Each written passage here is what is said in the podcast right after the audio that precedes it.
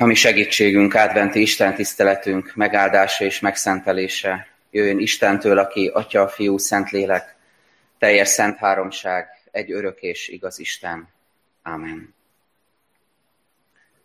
Csöndesedjünk az Úr elé, és imádkozzunk.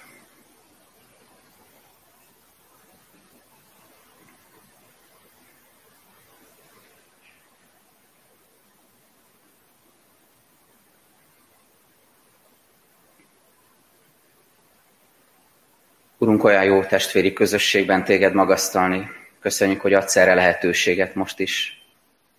Itt a templomban is, és otthonainkban is.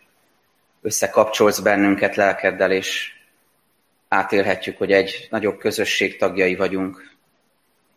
Hogy nem vagyunk egyedül, hogy nem vagyunk magunkra hagyva. Nem te vagy az, aki összegyűjtöd időről időre a te népedet. Te vagy az, aki pásztorolsz bennünket, te vagy a jó pásztor, Úr Jézus Krisztus. És Urunk, szeretnénk most megvalani neked, hogy olyan nagy szükségünk van arra, hogy, hogy a szívünket betölts az öröm, az örvendezés.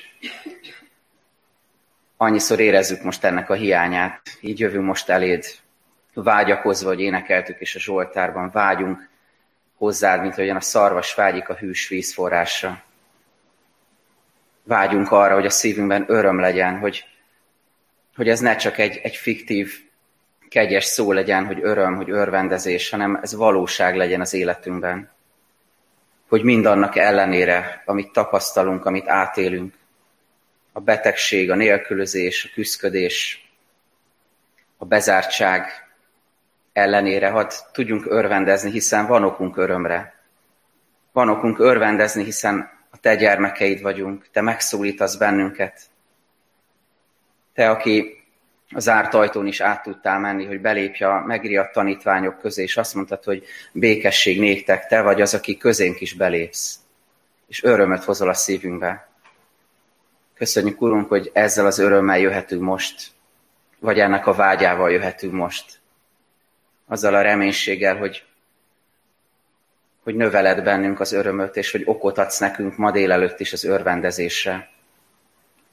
Urunk, nyisd ki a szívünket, és enged, hogy, hogy most minden akadály elháruljon, és téged hallhassunk meg. Túl az emberi szón, túl a bennünk zakatoló gondolatokon, kérdéseken, hadd szólaljon meg igazán lélek szerint a te igazságod, a te szeretetet közöttünk. Légy velünk, Urunk, és szólj hozzánk.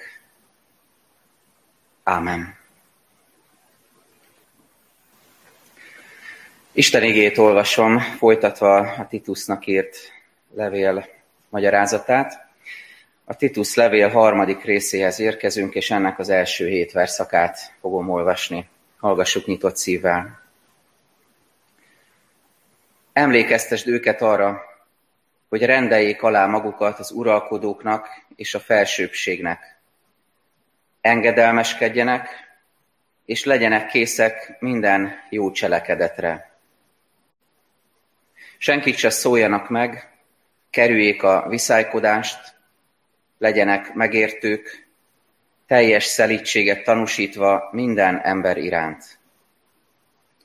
Mert amikor mi is esztelenek, engedetlenek, tévejgők voltunk, különféle kívánságok és élvezetek rabjai, gonoszságban és irítségben élők, egymástól gyűlöltek, és egymást gyűlölők. De amikor megjelent a mi üdvözítő Istenünk jósága és ember szeretete, nem az általunk véghez vitt igaz cselekedetekért, hanem az ő irgalmából üdvözített minket újjászülő és megújító fürdője a Szentlélek által. Akit kitöltött ránk gazdagon Jézus Krisztus, ami üdvözítőnk által hogy az ő kegyelméből megigazulva reménységünk szerint részesei legyünk az örök életnek. Ez Istenünk igéje.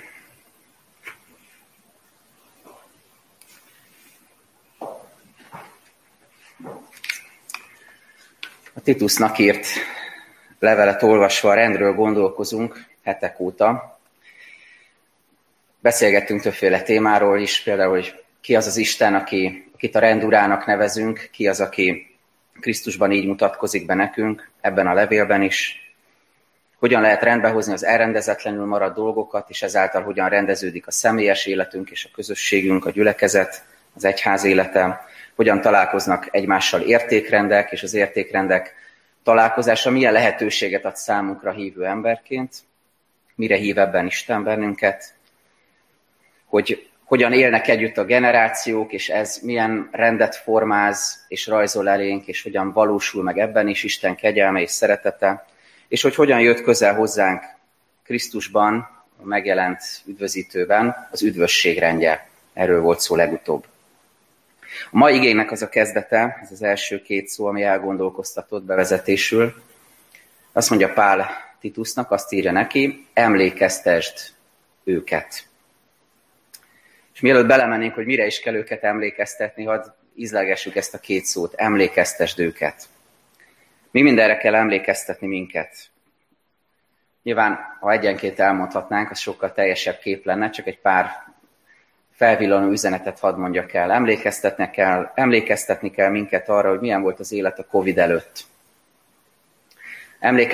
Emlékeztetni, kell minket arra, hogy, hogy milyen volt kezet fogni, milyen volt ölelni, milyen volt közel menni, közel lépni, milyen volt közel engedni magunkhoz valakit, szorongás nélkül, milyen volt találkozni, Isten tiszteletre jönni, milyen volt az adventi családi napon szeretett vendégségen leülni az asztalhoz, kanalazni a gulyáslevest, és fesztelenül beszélgetni, úgyhogy a gyerekzsivaj körbevet minket. Emlékeztetni kell minket arra, hogy milyenek voltak a régi karácsonyaink, emlékezhetünk arra, hogy milyenek voltak a szüleink, nagyszüleink, mit kaptunk tőlük, milyen volt a gyerekkorunknak a boldogsága, és lehet, hogy valakinek éppen az jut eszébe, hogy milyen volt a gyerekkorának nem a boldogsága, hanem a hiányai, a nyomorúsága, és mégis Isten hogyan tartotta meg az életét és a családja életét. Lehet emlékeztetni minket arra, hogy, hogy milyen volt a Krisztus nélküli életünk, milyen volt az, amikor még nem ismertük őt, aztán milyen lett az, amikor, amikor megtértünk, megismertük őt, milyen volt az első szeretetnek a lángja, amikor még igazán lobogott bennünk a tűz, és, és egyszer nem vágytunk semmi másra, csak hogy közel legyünk az Úrhoz, és halljuk az ő igéjét. És lehet emlékezni, és emlékeztetni bennünket arra, hogy, hogy mi, mi, mik voltak az Úr tettei az életünkben.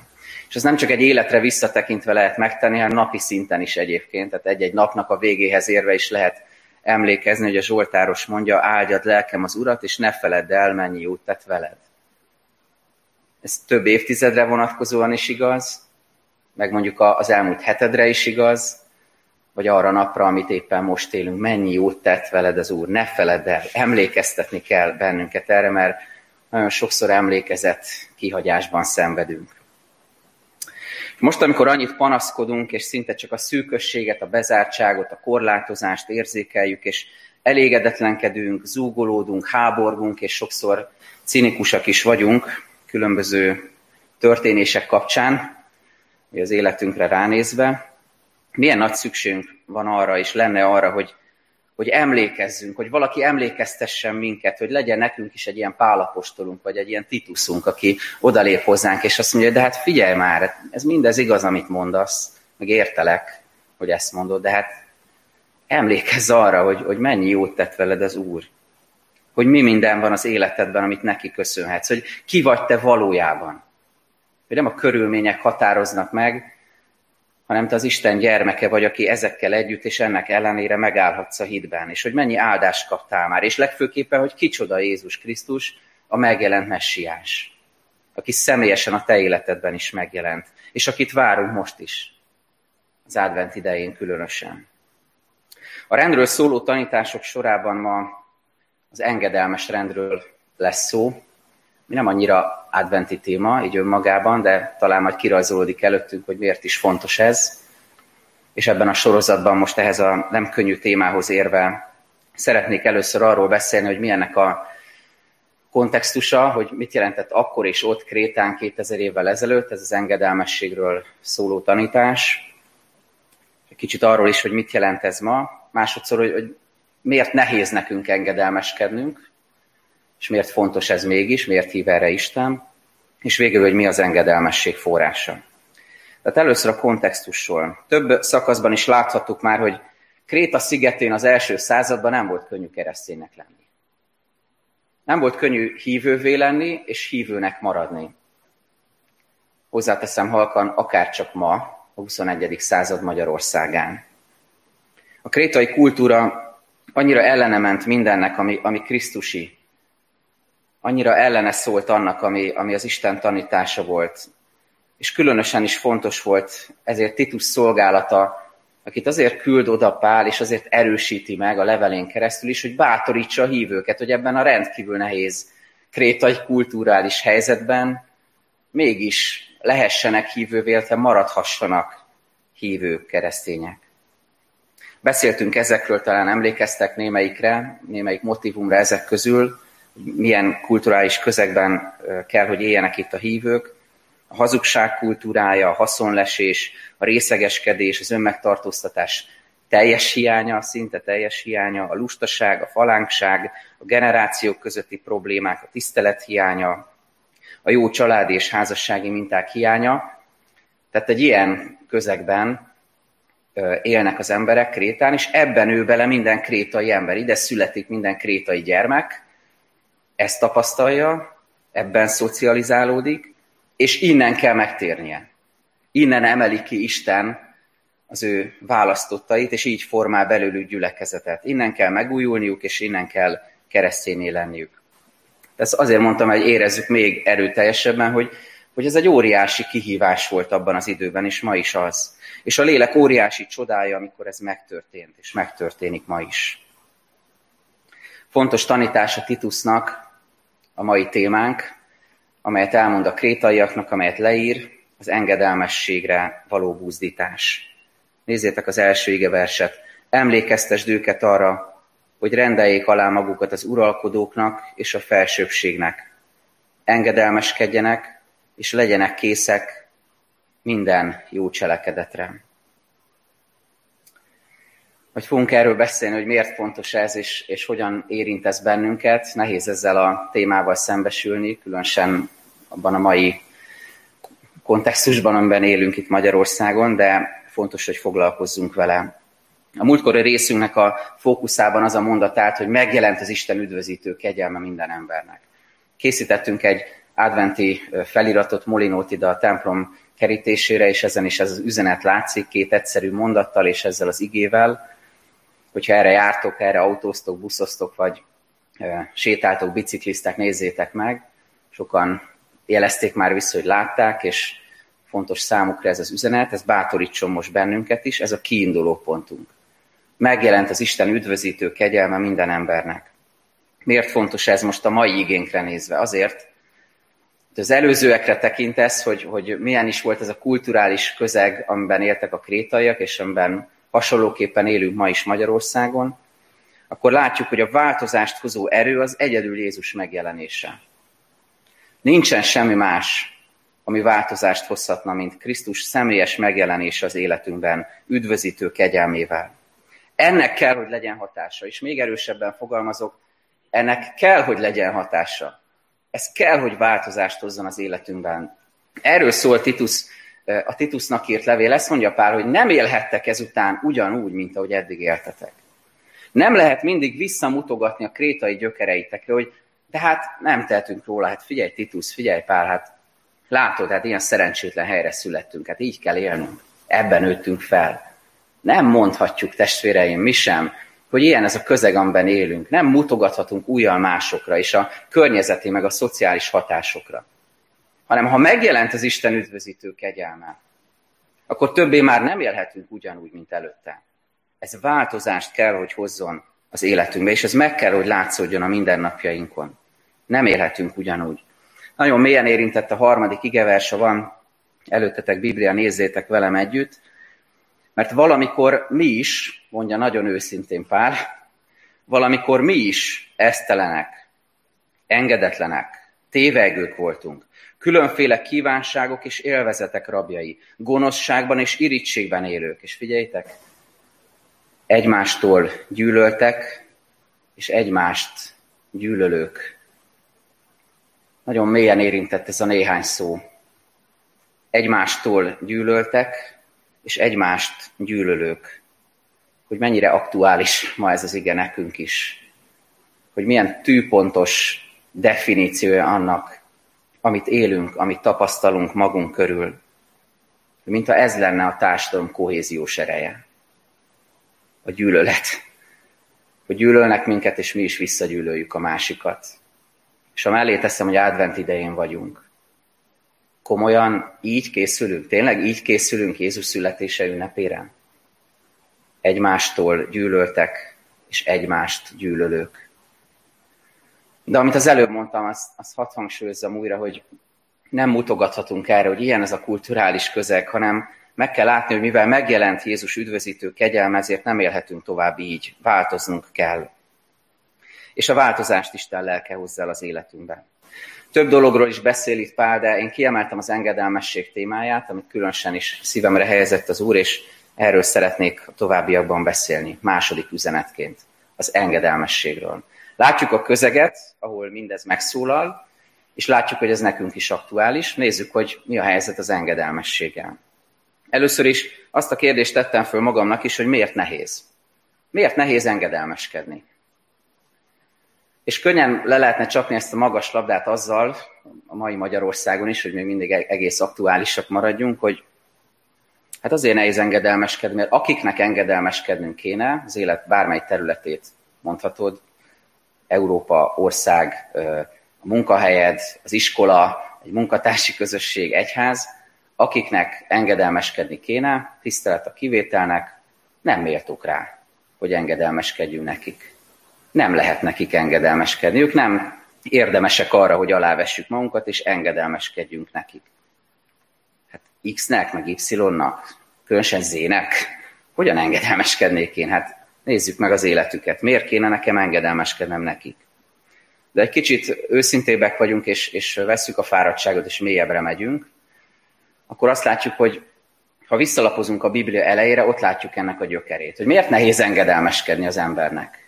ez a bűneset történetében jelenik meg nagyon erőteljesen a Genezis 3-ban. Ahol egyszerűen azt látjuk, hogy az engedetlenség annyit jelent, hogy Isten kér valamit, és az ember azt figyelmen kívül hagyja. Ezt hívjuk engedetlenségnek.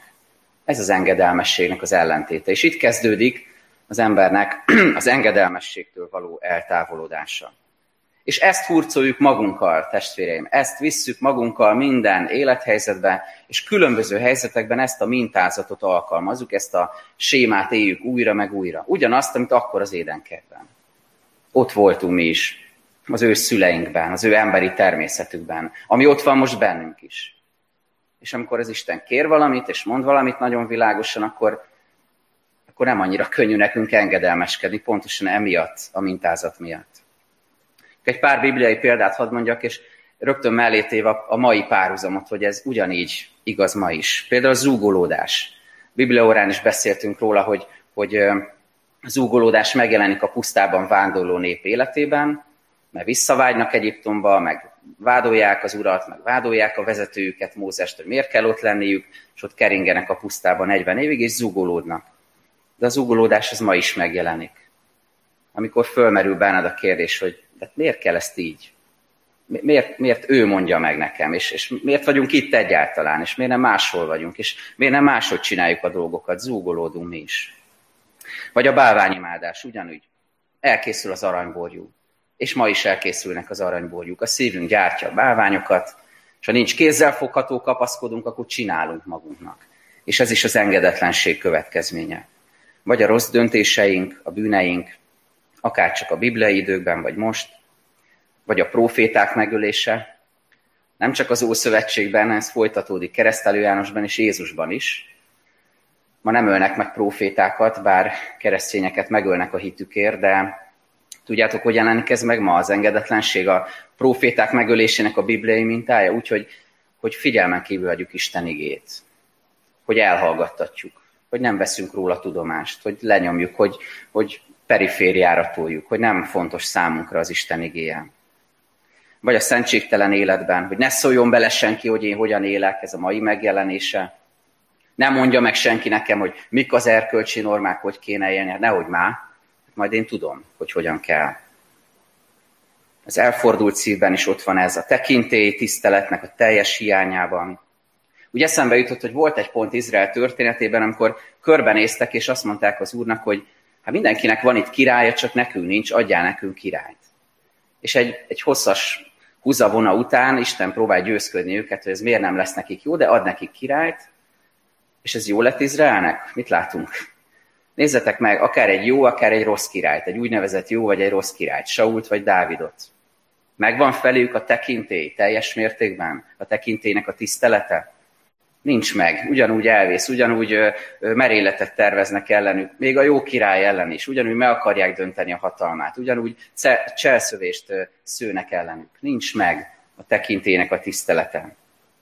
És végül még egy példa, ez már inkább csak mai, a kisgyerek első szava. Jó, lehet, hogy nem ez, mondjuk, hanem az, hogy anya, vagy apa, vagy cica, nem tudom, de, de biztos, hogy olyan következő az, hogy nem, amit a leghamarabb megtanul a gyerek. Az engedetlenség a lelkületét ott hordozzuk magunkban, egészen kicsi gyermekkorunktól olyan könnyű kimondani. Valamit mondanak nekünk, kérnek tőlünk, annyira könnyű kimondani, hogy nem. Még egy betűvel rövidebb is, mint az igen. Sokkal egyszerűbb kimondani. De hogyan állunk az engedelmességgel ma? Látjuk, hogy ez a gyökere, innen jövünk, ezért nehéz engedelmeskednünk, de hogyan állunk az engedelmességgel ma? Hiszen egy szabad világban vagyunk. Kérdezhetjük, hogy miért kéne nekünk bár, bármilyen tekintetben is engedelmeskedni, alávetni magunkat. Ezt hirdeti a világ. Légy szabad, éld ki a vágyaid, valósítsd meg önmagadat, ne törődj senkivel, élj úgy, ahogy a legkényelmesebb, a legélvezetesebb, a legszabadabb számodra, bármit megtehetsz, ne törődj senkivel és semmivel. Nem csoda tehát, hogyha az előbb elmondott bibliai alapok miatt, és a most elmondott közeg miatt, amiben élünk, vagy, vagy eszmék, vagy filozófia miatt, nehezünkre esik engedelmeskedni.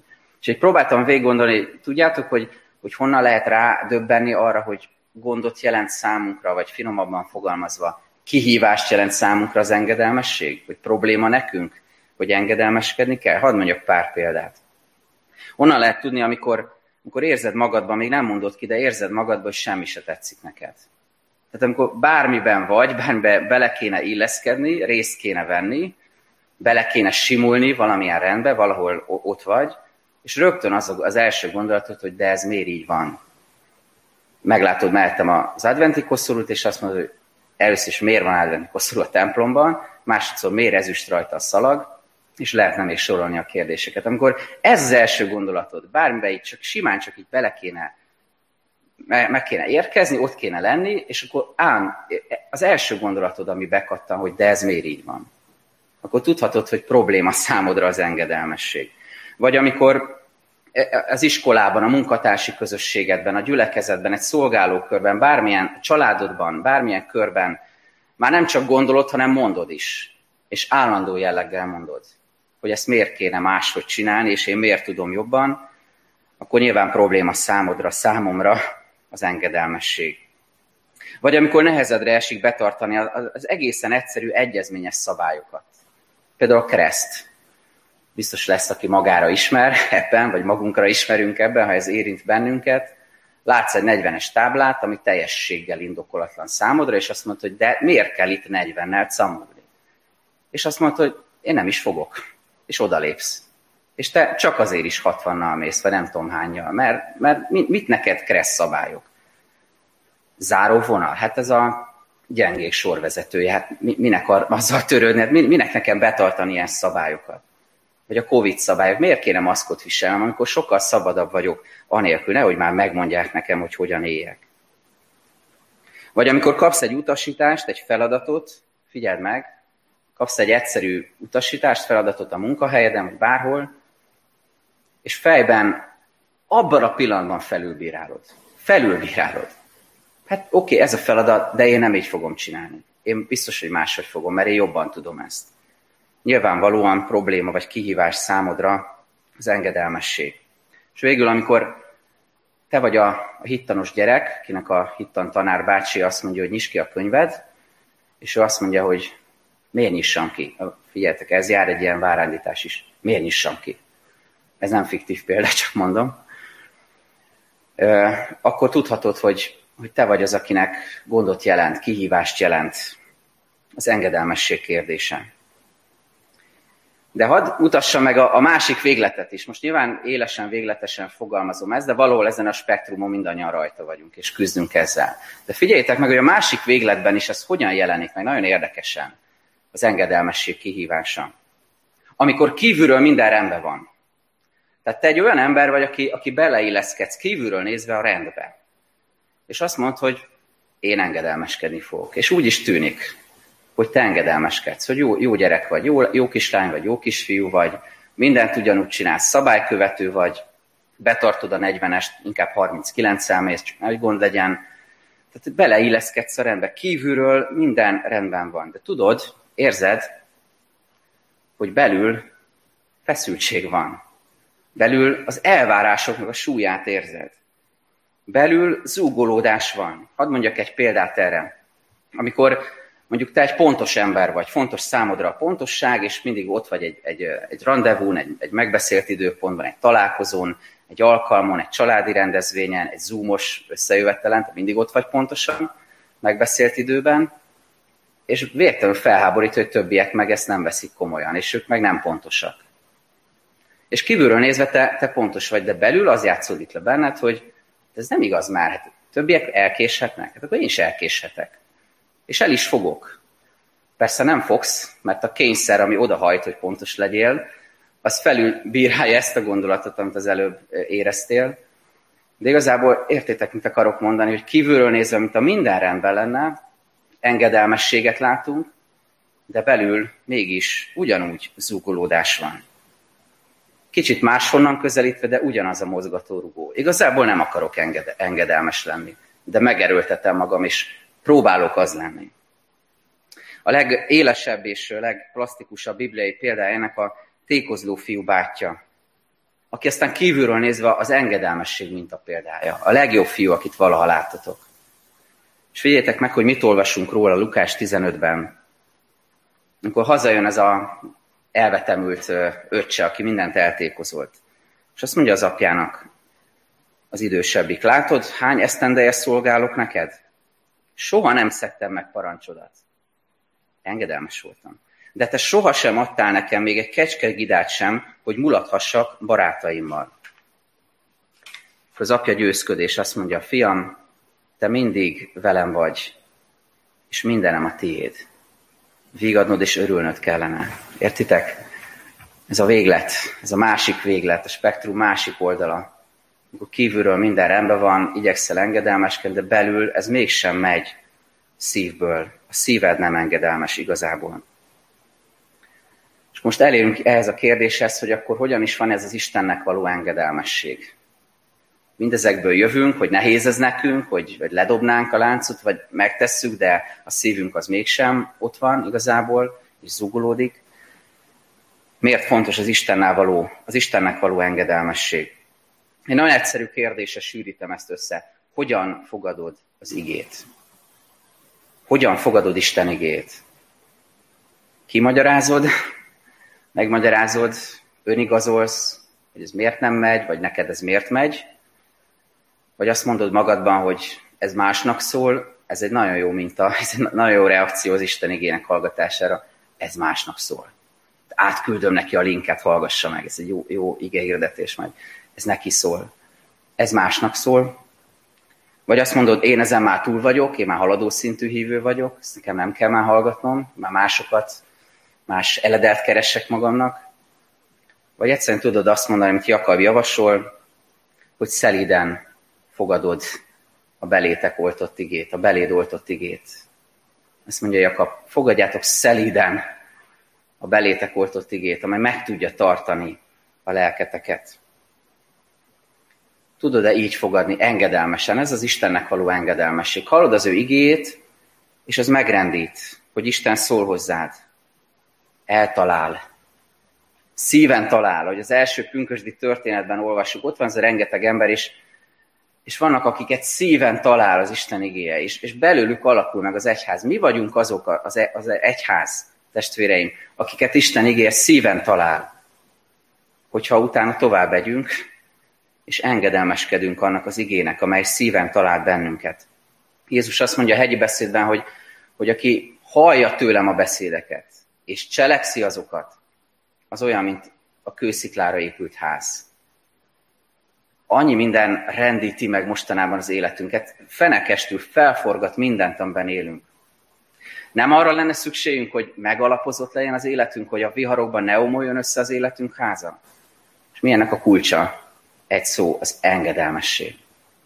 Amikor hallod az igét, és annak a cselekvője leszel, akkor jöhet akármilyen áradat, akármilyen vihar, akármilyen földrengés, ami megrengeti az életünket. De az a ház meg fog állni szilárdan, mert Krisztusban gyökerezik, és az engedelmességre épül. És nem azért, mert ez az elvárás, visszatérve a tékozló fiú bátyjának történetére, nem azért, mert ez az elvárás, nem azért, mert ez valami külső kényszer, hanem azért, mert a szívemet találta az ige, azért, mert a szívemmel fordultam oda Istenhez, és ezért tudok engedelmes lenni Istennek. És még egy aktualitást is hadd mondjak mindezekkel kapcsolatban, az engedelmesség témája kapcsán, ami előrejelzem nem lesz könnyű. Nem, nem, nem volt könnyű ezeket a gondolatokat átrágni magamban, és, és nem könnyű elmondani, de, de Isten segítségét kérve teszem. A Timóteusnak írt első levélben olvassuk a következőt a második rész elején. Arra kérlek mindenek előtt, hogy tartsatok könyörgéseket, imádságokat, esedezéseket és háladásokat minden emberért, a királyokért és minden feljebb valóért, hogy nyugodt és csendes életet élhessünk, teljes Isten félelemben és tisztességben. Ez jó és kedves a mi üdvözítő Istenünk színe előtt aki azt akarja, hogy minden ember üdvözüljön, és eljusson az igazság megismerésére. És a mai igénk elején is ezt olvastuk. Emlékeztesd őket arra, hogy rendeljék alá magukat az uralkodóknak és a felsőbségeknek. Engedelmeskedjenek, és legyenek készek minden jó cselekedetre. Azt a kérdést hozom elétek az engedelmesség kapcsán, ami szerintem most nagyon érint minket, hogy hogyan vagyunk jelen a társadalomban. Visszatérve megint a, a krétai közegre, kultúrára, elmondtam, milyen vezetői voltak ennek a társadalomnak. Ha ilyen a kultúra, ilyenek a vezetői is, beszéltünk erről többször. És, egy, és ilyen vezetőkre nézem, mondja azt az apostol, hogy figyelmeztesd a krétai hívő testvéreinket, hogy legyenek engedelmesek. Szinte felfoghatatlan. Miért mondja ezt Pál? És miért mondja kicsit később vagy egy más helyen Timóteusnak, hogy, hogy legyenek rendszeres imádságok a királyokért, az uralkodókért, és hogy legyünk engedelmesek. Miért hangsúlyozza ezt ennyiszer az ige, amikor ez ennyire nehéz számunkra? Most, amikor olvasom a híreket és a Facebook kommenteket, akkor mindig elkeseredek akkor, amikor a kommentek között látok olyan ismerősöket is, akik egyébként templomba járó keresztények és ugyanabban a stílusban válaszolnak a különböző felvetésekre, mint ahogy azok érkeznek. És közben eljön a vasárnap, és állítatosan énekeljük, hogy mint a szép híves patakra. Nincs valami ellentmondás a kettő között? Nem rendülünk meg ebben? Hogy az, ami történik körülöttünk, és hogy erre reagálunk, az hogy nincsen összhangban egymással, illetve azzal, ahogyan élnünk kellene hívő emberként? Máshogy kérdezem, eszetekbe jut néha, hogy imádkozzatok a felsőbségekért? Hogy imádkozzatok azokért, akik, akik a vezetőink, bármilyenek is, a ti megítélésetek, a mi megítélésünk szerint? Mert erre biztat az ige, mert ez az engedelmesség útja most? Vagy ez is az? Még máshonnan közelítve. Nem fáj nektek, hogy mindaz, ami mostanában történik, akár csak az elmúlt héten, napokban, az mennyi kárt okoz a kereszténységnek, mennyi kárt okoz a keresztény közösségnek. Tudjátok, hogy halljátok, hogy hogyan beszélnek a kereszténységről, hogy hogyan beszélnek a keresztény emberekről, a keresztény értékrendről. Nem fáj ez nekünk? Nekem fáj. Engem megrendít, és nagyon rosszul érint. És nagyon, nagyon tehetetlenné tett bizonyos pontokon. És utána olvastam ezt a tanítást az engedelmességről. Hogyha ez fáj nekünk, akkor erre hív most Isten bennünket, hogy ahelyett, hogy mentegetnénk bárkit, Vagy ahelyett, hogy elkezdenénk győzködni másokat, hogy, hogy ők rosszul látják a helyzetet. Ahelyett, hogy minősíthetetlen módon reagálnánk a minősíthetetlen felvetésekre. Ahelyett először is legyünk engedelmesek abban, ahogyan részesei vagyunk ez éppen aktuális társadalmi rendnek. Legyünk ebben engedelmesek, mert Isten valamiért ezt megengedi, hogy most ez így legyen, ahogyan van. Ahogyan Isten megengedte az évtizedeket a rendszerváltás óta, ahogyan valahogy engedte minden tragédiával együtt az előtte lévő évtizedeket, az előtt lévő nehéz éveket, Isten valamiért ezt megengedi, és arra hív, hogy légy ebben hívő emberként engedelmes. Ahogyan a krétai emberek hűségesek és engedelmesek voltak, istentelen közegben is. És tudtak beleilleszkedni ebbe a rendbe is, megtartva az értékrendjüket. El lehet tehát fogadni engedelmesen azt, ami van, de az egyháznak mindenkor meg kell élni a profétai felelősségét is a profétai tisztét, amikor bűnt, igazságtalanságot, hazugságot látsz, tett szóvá. Na az egyház vezetőitől várd ezt, csupán. Nem mondjuk mindig azt, hogy hát várjuk, hogy a zsinat kiadjon valami közleményt. Te vagy az egyház tagja. Te vagy az, aki felelőssége vagy felruházva, és te vagy az, aki szóvá tehetsz valamit, hogyha az nem fér össze Isten igével. És ugyanakkor te vagy az, aki engedelmesen elfogadhatod azt, ami éppen van. Gondoljatok bele, hogy, hogy a keresztény testvéreink, az elődeink, az őseink különböző történelmi korokban hányféle vezetés alatt kell, hogy, kellett, hogy megéljék hűséggel a kereszténységüket. És milyen kevésszer volt arra a lehetőség, hogy ők is bekapcsolódjanak akár egy forradalomba. Mert nem ez volt az út. Ha az az út, akkor az az út. De hogyha nem ez, akkor az a forradalmi, hogyha te engedelmes tudsz lenni, és tudsz a saját értékrended, a keresztény értékrend szerint élni. Tudod azt képviselni a mindennapokban. Tehát fogadd el engedelmesen, ami van, légy profétai lelkületű, és tedd szóvá a bűnt, az igazságtalanságot és a hazugságot, és, ahogy Pál biztat, imádkozz a vezetőkért. Ez a gondolat jött elém nagyon lehet, hogy nem teljesen helyén való megfogalmazással, akárkire gondolva, hogy tehát honnan tudná az a szerencsétlen, hogy hogyan kéne élni, ha nem ismeri Krisztust. És ha te nem imádkozol érte, ha te nem teszel bizonságot, ha te nem segítesz, hogy közel jusson hozzá, akkor nem is fog a szíve átformálódni, és nem is fog máshogyan élni. Tudjuk tehát, hogy a fennáll, tudva tehát, hogy a fennálló világi rend az adott esetben segítheti, vagy nehezítheti, támogathatja, vagy kifigurázhatja, vagy hiteltelenítheti a keresztény értékrendet, de Isten országa nem ettől függ, testvéreim. Isten országa nincs senkihez se kötve, egy emberhez sem. Isten országa mindennek felette áll. Mi az, amit tehetsz tehát az engedelmesség témakörében, ezt a tanítást meghalva? Igyekez hiteles keresztény életet élni, ez az egyik első hogy az emberek ne a hírekből, ne a Facebookról tájékozódjanak arról, hogy mi is az a kereszténység, és alkossanak róla torz képet és véleményt, hanem a te reménység szerint hiteles hívő életedet figyelve mondják azt, hogy igen, ez vonzó számomra, ez az igazi kereszténység, ebben ott van Krisztus tényleg.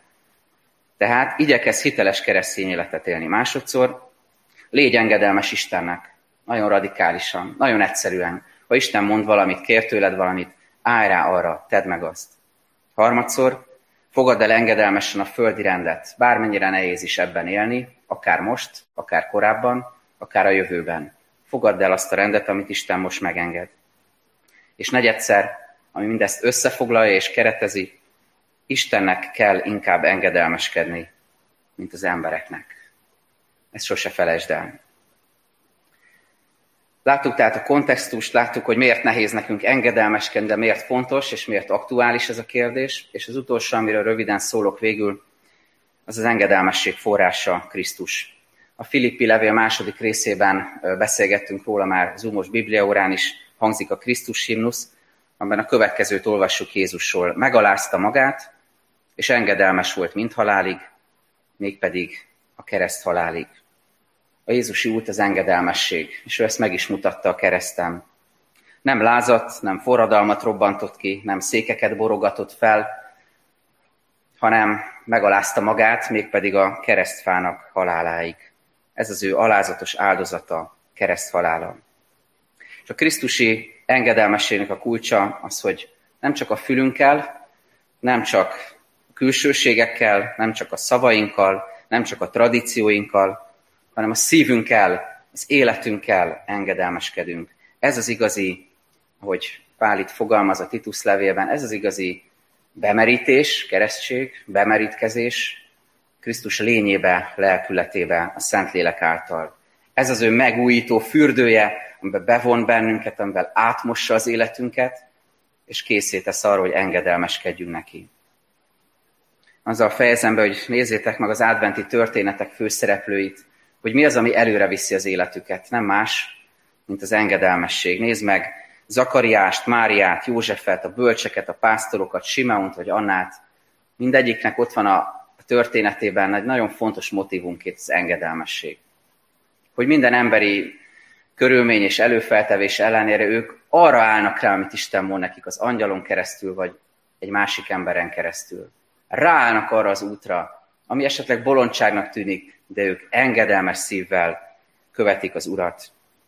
A mai gyerektanításnak, gyerekisten tiszteletnek is ez a témája. József, az engedelmes, aki engedelmes szívű volt mindvégig. Hogyha rámersz lépni az engedelmesség útjára, akkor kiárad rád a lélek, és csodákat fogsz tapasztalni. Ámen. Maradjunk csöndben egy kicsit az Úr előtt, és vigyük elé imáinkat. Mm-hmm.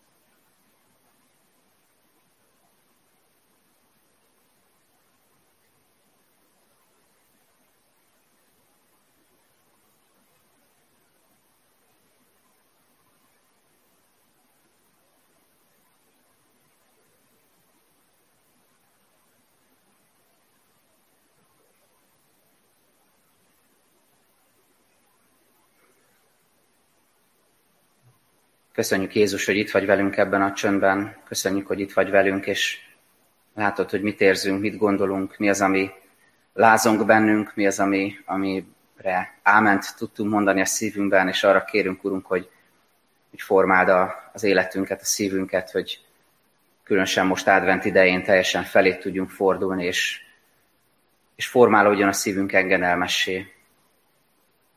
Köszönjük, Urunk, hogy ez a mai délelőtt is egy, egy fontos lépés ezen az úton, és kérünk, hogy vezess ezen tovább minket. Könyörünk, Urunk, a gyászolókért, a betegeinkért, a gyülekezet elesettebb, idősebb, elszigeteltebb tagjaiért. Indíts feléjük, és segíts felvenni velük a kapcsolatot minél többször, minél intenzívebben, hogy érezzék ők is a közösséghez tartozást. És kérünk, hogy légy a az orvosokkal, ápolókkal, és különösen könyörünk most a döntéshozókért, hogy áld meg őket, hogy formáld a szívüket, hogy, hogy neked engedelmeskedhessenek, hogy ne emberi elvárásoknak akarjanak megfelelni. Urunk, olyan, sokszor olyan lehetetlennek tűnik ez a kérés, amikor ezt kimondjuk, de szeretnénk hittel ezért imádkozni. Hiszen erre biztatsz igédben. Köszönjük, Urunk, hogy Urunk Jézus, hogy Te példát adtál az engedelmességből, és a keresztre mentél, értünk. Kérünk, hogy ezt az engedelmességet írd a szívünkbe. Ámen. Most forduljunk az Úrhoz a tőle tanult imádsággal. Mi, Atyánk, aki a mennyekben vagy, szenteltessék meg a Te neved, jöjjön el a Te országod, legyen meg a Te akaratod, amint a mennyben, úgy a földön is mindennapi kenyerünket add meg nékünk ma, és bocsáss meg a mi védkeinket, miképpen mi is megbocsátunk az ellenünk védkezőknek, és ne védj minket kísértésbe, de szabadíts meg minket a gonosztól, mert Téd az ország, a hatalom és a dicsőség mind örökké. Ámen.